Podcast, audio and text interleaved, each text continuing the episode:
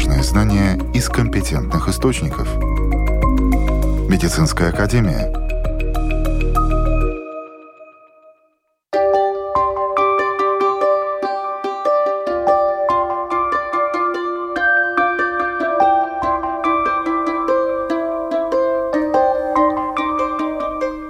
Здравствуйте, с вами Марина Талапина. Сегодня в программе есть тесты, которые очень важно проводить только родившимся малышам для выявления серьезных глазных заболеваний.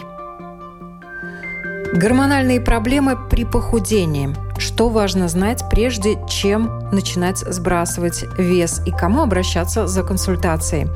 Далее обо всем более подробно. Врачи детской больницы отмечают необходимость проведения младенцам специфического теста для глаз, который помогает определить два очень серьезных заболевания. Благодаря такой своевременной диагностике появляется возможность сохранить и сам орган и зрение. Что это за тест, как он проводится, рассказывает врач-офтальмолог Екатерина Захарова. А, это так называемый тест э, э, красного рефлекса глазного дна, либо второе название тест э, Брюкнера. И он необходим всем новорожденным деткам обязательно до конца первого года жизни. Обычно его проводят, ну, должны проводить уже непосредственно после рождения в роддоме. Это может сделать неонатолог при наличии специального аппарата офтальмоскопа.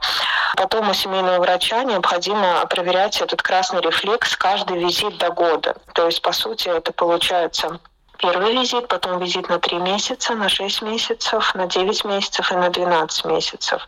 От семейных врачей наверняка это тоже зависит, насколько часто они детей приглашают на эти визиты, но по рекомендациям до возраста одного года нужно проверять рефлекс каждый визит. Также я хотела еще добавить, что родители дома могут э, сделать этот тест, э, даже не имея на руках офтальмоскоп. Э, именно этот прибор, которым пользуются врачами. Можно взять обычный телефон и сфотографировать э, при большом увеличении э, глазки ребенку со вспышкой. Все мы видели э, на старых снимках, когда еще все-таки больше люди распечатывали фотографии, когда глаза получаются красными. И вот именно этот красный рефлекс глазного дна мы видим на этих снимках.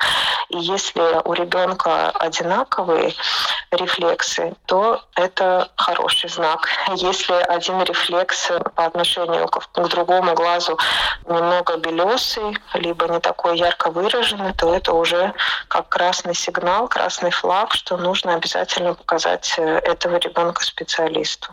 Этот тест делается для того, чтобы на ранних стадиях э, пытаться диагностировать э, такие две болезни, очень серьезные, э, катаракта врожденная и ретинобластома. Ретинобластома – это злокачественная опухоль глаза.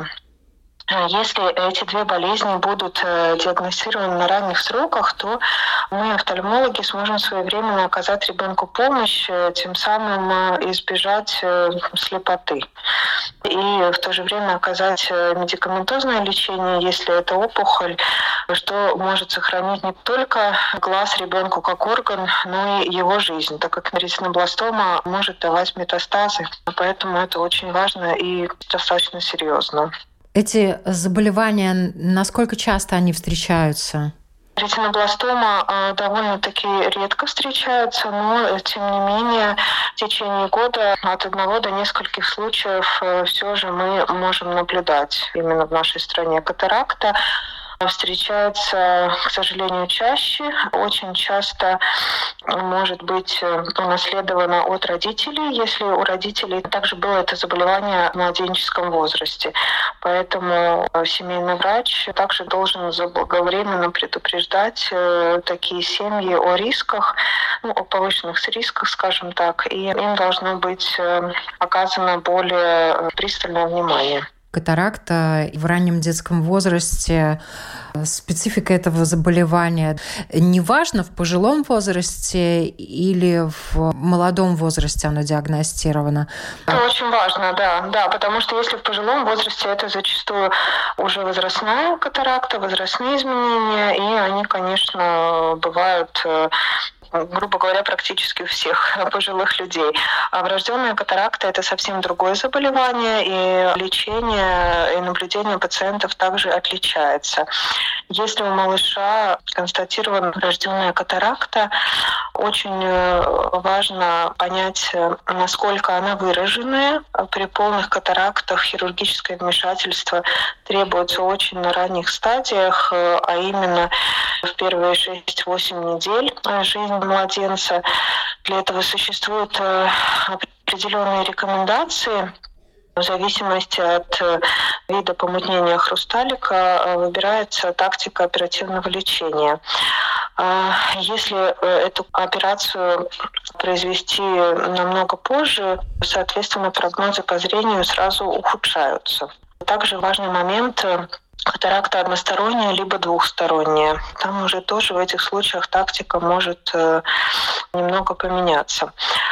Если у ребенка тотальное помутнение хрусталика, то свет э, не попадает э, через оптические среды и не достигает глазного дна. Соответственно, импульс э, по нервным окончаниям не доходит до мозга, и ребенок не может видеть. Поэтому пока этот помутненный хрусталик не извлечен, то фактически этот глаз можно считать слепым. Поэтому этот хрусталик нужно вовремя прооперировать. Э, и также в зависимости от возраста ребенка и от момента, когда мы поставили этот диагноз, э, тактика меняется. Либо ставится искусственный хрусталик вместо извлеченного, либо ставятся специальные коррегирующие контактные линзы. Это касается именно малышей первых месяцев жизни, так как если глазное яблоко не достигло определенных размеров, имплантировать искусственный хрусталик нельзя. Потому что если глазик э, вырастет, э, а потом этот хрусталик уже он может быть э, неправильной силой. Поэтому изначально мы ставим коррегирующие контактные линзы. Ну, тактика может меняться в зависимости тоже от индивидуальных каких-то особенностей глаза, так как э, не всегда проблема только в, в катаракте, бывают еще другие сопутствующие заболевания, что, соответственно, может менять э, ход течения болезни и также тактику лечения. После того, как э, делается операция, ребенку обязательно назначается оптическая коррекция, будь то линзы, либо очки. И также потом мы тренируем этот глаз э, путем окклюзии. То есть окклюзии — это значит, что мы заклеиваем второй глаз, который видит у нас хорошо, либо где нет патологий. А тем самым э, второй глаз постоянно принимает участие в зрительном процессе, скажем так, и благодаря этому зрение ну, более усиленно развивается в этом глазу.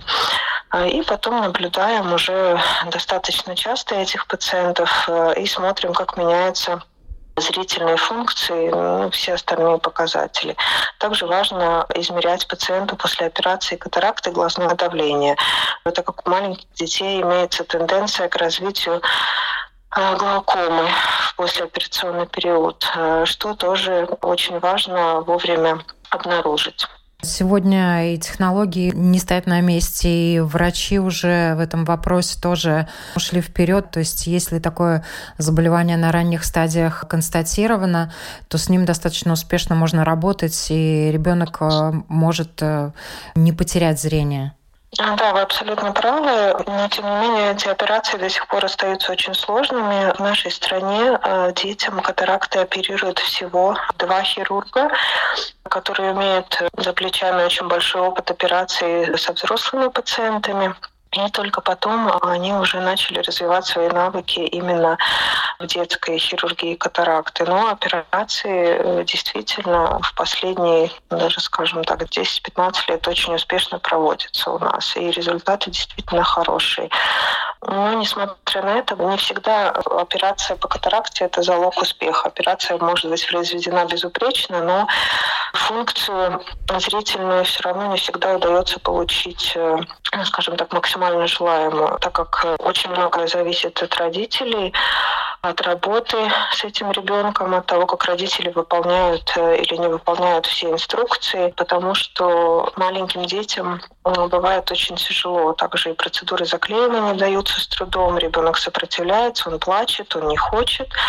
Также с ношением очков тоже не всегда родители справляются. Но по большому счету, если они все-таки хотят помочь своему малышу и приходят регулярно на визиты, мы стараемся как-то их направлять, и результат, э, как правило, можно получить достаточно неплохой.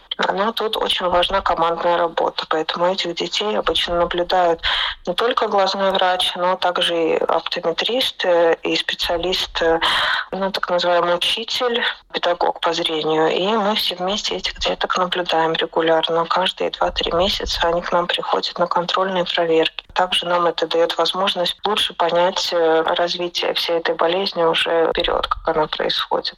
То есть прогнозы даже можно тогда, соответственно, строить? Да, прогнозы можно строить, мы стараемся их строить, но не всегда, конечно, как я уже сказала, не всегда мы наверняка можем сказать, каким будет э, зрение.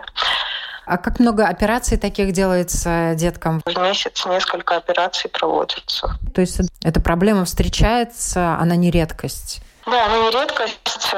В последние годы, наверное, можно сказать, даже десятилетия, тактика очень поменялась, и бывают такие случаи, даже если родителям, допустим, мы предлагаем эту операцию всячески пытаемся объяснить им, почему это так необходимо, до сих пор встречаются такие случаи, когда родители отказываются от операции, они считают, нужно подождать, им кажется, что ребенок вырастет и что-то может улучшиться. Ну вот, к сожалению, в таких случаях бывает, что прогноз не очень благоприятный по зрению, так как уже время упущено. А, и иногда родители тоже исходят из своего опыта, что когда-то много лет назад им говорили, что эта операция не срочная, но сейчас действительно технологии ушли вперед, и поэтому тактика ведения болезни тоже соответственно, поменялась.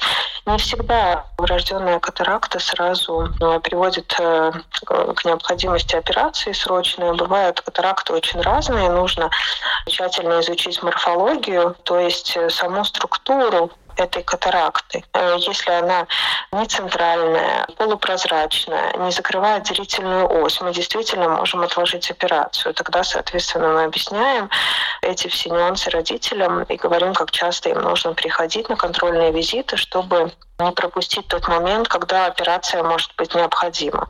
Но если эта катаракта обнаружена у новорожденного ребенка, и она полностью закрывает зрачок при узком состоянии его, то, конечно, операция необходима. Поскольку если свет не поступает на сетчатку, то зрение развиться просто не может. Это невозможно. Как часто оба глаза страдают от этого заболевания? Бывают по-разному и оба глаза, и э, монокулярные, то есть каждый глаз по очереди. Наверное, все-таки односторонние катаракты встречаются немного чаще, чем двухсторонние. По поводу ретинобластомы, там как бы злокачественная опухоль, там, соответственно, идет лечение вместе с онкологами и вместе с инвазивными радиологами. И иногда также этих детей мы возим в Лозанну, где специализируется клиника по ретинобластомам, и они консультируют в том числе Латвию, многие другие страны, из Германии к ним приезжают, и из России, из многих стран. И там они проводят лечение в более сложных случаях этим деткам. Но в Латвии в последние годы годы в больнице страдания проводится химиотерапия. Специальные химиопрепараты вводятся через э, сосуд, э, прямо непосредственно поступают к глазному яблоку. И такая терапия у нас в Латвии только несколько лет. Раньше не было этих возможностей. Поэтому, что касается ретинобластомы, тоже в нашей стране лечение очень хорошо шло вперед. По поводу онкологии, именно конкретно глаза ретинобластомы, если раньше, еще лет 15-20, э, возможно, и 10 назад, очень у многих э, деток э, диагноз ретинобластома, двухсторонний особенно, означал фактически удаление глаза и последствия протез, то сейчас, благодаря новой химиотерапии, глаза как органы мы сохраняем и очень успешно сохраняем, потому что все-таки есть большая разница, это опухоль, она внутри, ее ее визуально снаружи может никто не видеть и не знать, что этот э, глазик э, слабовидящий или абсолютно незрячий, но все-таки человек остается со своим глазом. И мы сейчас видим э, деток, у которых у родителей в свое время была эта опухоль, и они приходят к нам с протезами, а деткам удается сохранить сам глаз. Поэтому я считаю, что это очень большой прогресс, и родители, соответственно, тоже очень рады, что ребенку не предстоит пережить все эти ужасы, которые пережил в свое время он. Это заболевание тоже оно передается часто генетически, получается. Да, оно, к сожалению, передается. И по поводу генетики, если говорить, с 2018 года в Латвии очень активный генетический центр у нас работает, э, и наша страна финансирует э, теперь э, все эти генетические анализы, и родители могут узнать буквально в процентном соотношении, какая вероятность его малыша унаследовать это заболевание. И когда мы получаем полную картину всех этих генетических анализов, э, мы можем четко составить себе план, как часто мы хотим видеть этого ребенка на осмотре, дабы не пропустить э, это страшное заболевание. Раньше такой возможности не было, да, сейчас есть. На вопросы Латвийского радио 4 отвечала врач-офтальмолог Екатерина Захарова. Важные знания из компетентных источников. Медицинская академия.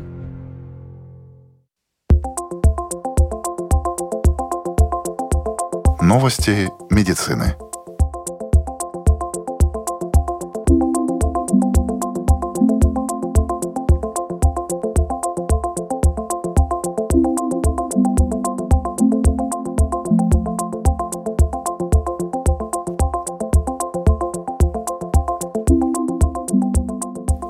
오빠 американских исследователей определила метаболические стратегии, которые могут быть использованы для быстрой нормализации работы кишечника.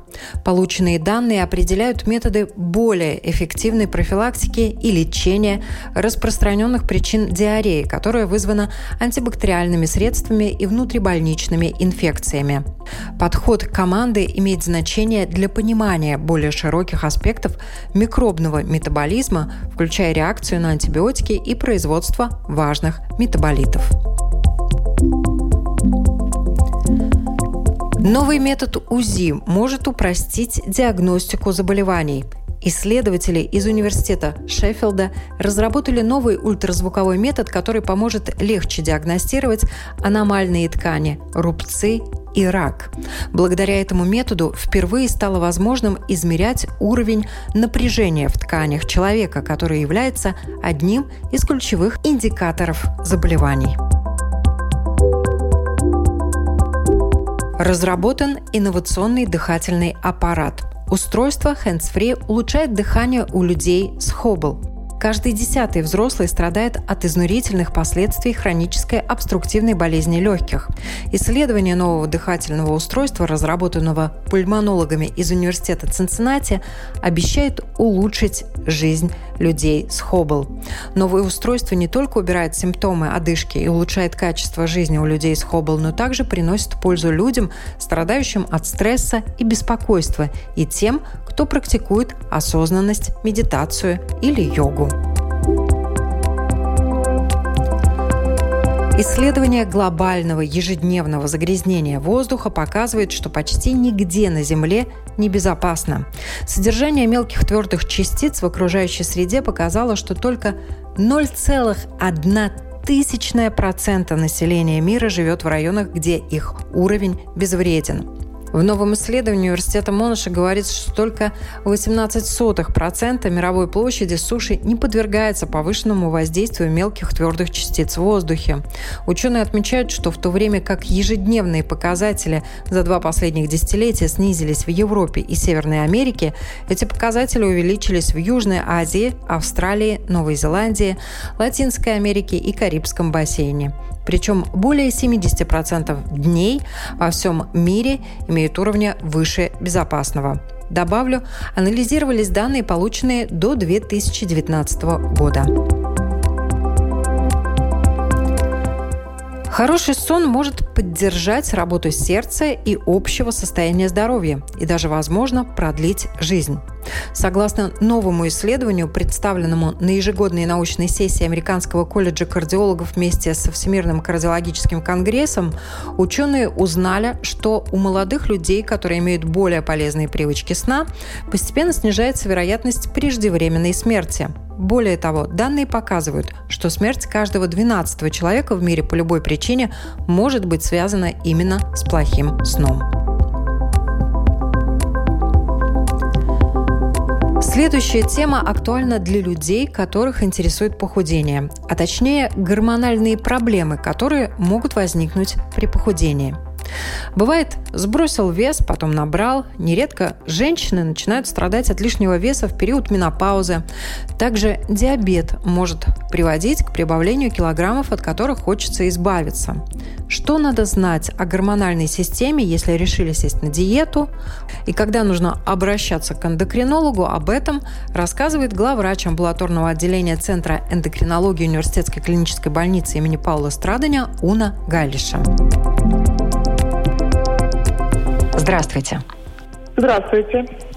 Женщины и мужчины порой тратят огромные усилия, чтобы похудеть. Диеты, физические нагрузки, голодание, вплоть до обмороков, различные пищевые добавки, иногда операции по липосакции. Все, чтобы похудеть. А нередко всему виной гормоны – какое-либо эндокринологическое заболевание, которое мешает справиться с ожирением. И мой первый вопрос, вот как связаны похудение и гормоны? А, может быть, я начну э, с того, какие гормоны могут повлиять на то, что человек прибавляет вес. Одна очень э, важная вещь, что надо запомнить, что Обмен веществ у нас э, регулирует один из важных э, эндокринных органов, это щитовидная железа. И если прибавляется вес, всегда важно уточнить, в порядке ли щитовидные гормоны. И это совсем обычный анализ крови щитовидного гормона, который можно сдать у семейного врача. Если этот гормон хороший, щитовидка работает хорошо, конечно, бывают еще другие, но довольно редкие болезни, которые тоже может повлиять на вес. Но это, конечно, намного реже. Да? Одно это важно проверить щитовидную железу. Как диеты влияют на эндокринную систему, ну, можно сказать так, что в прямом смысле, ну, диета гормоны не меняет. Но почему важно следить за весом? Самое важное это насчет риска второго типа диабета и риска повышенного холестерина, который опять потом уже связан с сердечно-сосудистыми болезнями.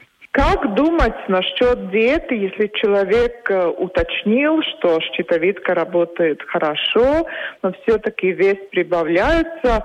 Ну, наверное, хорошо тогда посоветоваться с диетологом или специалистами по пище, как что менять в ежедневной пище, чтобы ну, калорий все-таки не было слишком много. И второе, как подумать на то, что было регулярные физические занятия. В наше время очень много людей все-таки сидящая работа, и надо самим очень, ну, так подумать, что, как менять э, в своей жизни, чтобы все-таки физическое движение было достаточно. Сейчас все чаще и чаще специалисты рекомендуют перед тем, как начинать худеть, сделать анализ крови и сходить к врачу-эндокринологу. Чем вы можете помочь человеку перед похудением? Ну, я думаю, все-таки, ну, не всегда сразу нужен эндокринолог. Я думаю, что надо начинать с визитом к семейному врачу. Семейный врач знает вашу семью, знает, какая мама, папа, может быть, какие дети, да, и, может быть, больше знает о каких-то привычках в семье. Если семейный врач уже находит, что что-то может быть неправильно с эндокринной системой, тогда уже приходить к эндокринологу. Но я не думаю, что всем, у кого лишний вес, самый первый визит это эндокринолог. Все-таки это семейный врач, который ну, смотрит все в общем, делает такие основные анализы ну и тогда решает, надо ли эндокринолога или нет. Но если есть заболевание, тогда, конечно, надо приходить и надо решать, э, если, например, это щитовидные железы не работают, то есть тогда надо добавлять щитовидные гормоны, пить ежедневно, чтобы эти гормоны были в норме, и тогда и восстанавливается э, общий обмен веществ. А, если есть болезнь, конечно, это тогда, ну, так, э, наблюдение у эндокринолога. Но если нет никакой болезни, но все-таки есть эта полнота или прибавка веса, начинается очень характерно у женщин после менопаузы, да, ну и никаких других как бы болезней, ну, нету вряд ли эндокринолог что-то может решить. К сожалению, ко мне приходят такие женщины, и когда опять я рассказываю, что надо правильно кушать, надо двигаться, они ждут как бы какую-то супер таблетку, которую я дам, и вернется молодость и, и стройность. Но такое не бывает, да. Все-таки очень важно понять, что со временем у нас всех меняется обмен веществ, и, конечно, надо обратить внимание ну, на образ жизни, как мы себя ведем, как кушаем, и особенно это при менопаузе. Многие женщины при гормональном сбое часто набирают вес и садятся на диету. Некоторые рискуют и садятся на жесткую диету или вообще голодают. Когда идет такая гормональная перестройка всего организма, что важно учитывать, если женщина набрала лишний вес и хочет похудеть? Я думаю, что самое важное, но все-таки не начинать какую-то ужасно строгую диету, но в основном что-то менять в ежедневной пище. То есть э, соблюдать регулярную еду, но все-таки э, смотреть на то, какие продукты, как много. И это лучше всего проговорить с специалистом по пище. И у нас такие специалисты сейчас э, уже довольно много. И я видела своих пациентов, которые после вот таких э, визитов ну, намного, намного лучше понимают, как, что менять в ежедневной еде.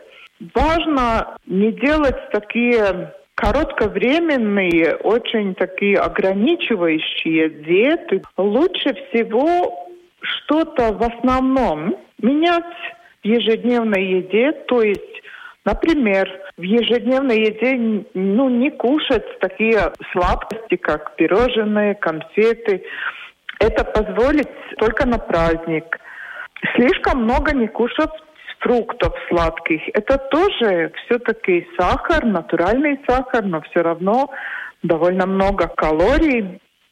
То есть есть много разных нюансов, которые надо иметь в виду, но тоже это индивидуально. Это каждому человеку, ну, все-таки другой режим работы, жизни, и эту ну, диету надо приспособить именно какой человек пришел, как ему помочь. И это, ну, я думаю, что хорошо переговорить с таким специалистом. На вопросы Латвийского радио 4 отвечала главврач амбулаторного отделения Центра эндокринологии Университетской клинической больницы имени Паула Страдания Уна Галиша. На этом сегодня все. Слушайте наши подкасты на платформах Spotify, Google Apple Podcast. Также медицинскую академию можно послушать на сайте латвийского радио lr4.lv. С вами была Марина Талапина. Берегите себя и будьте здоровы!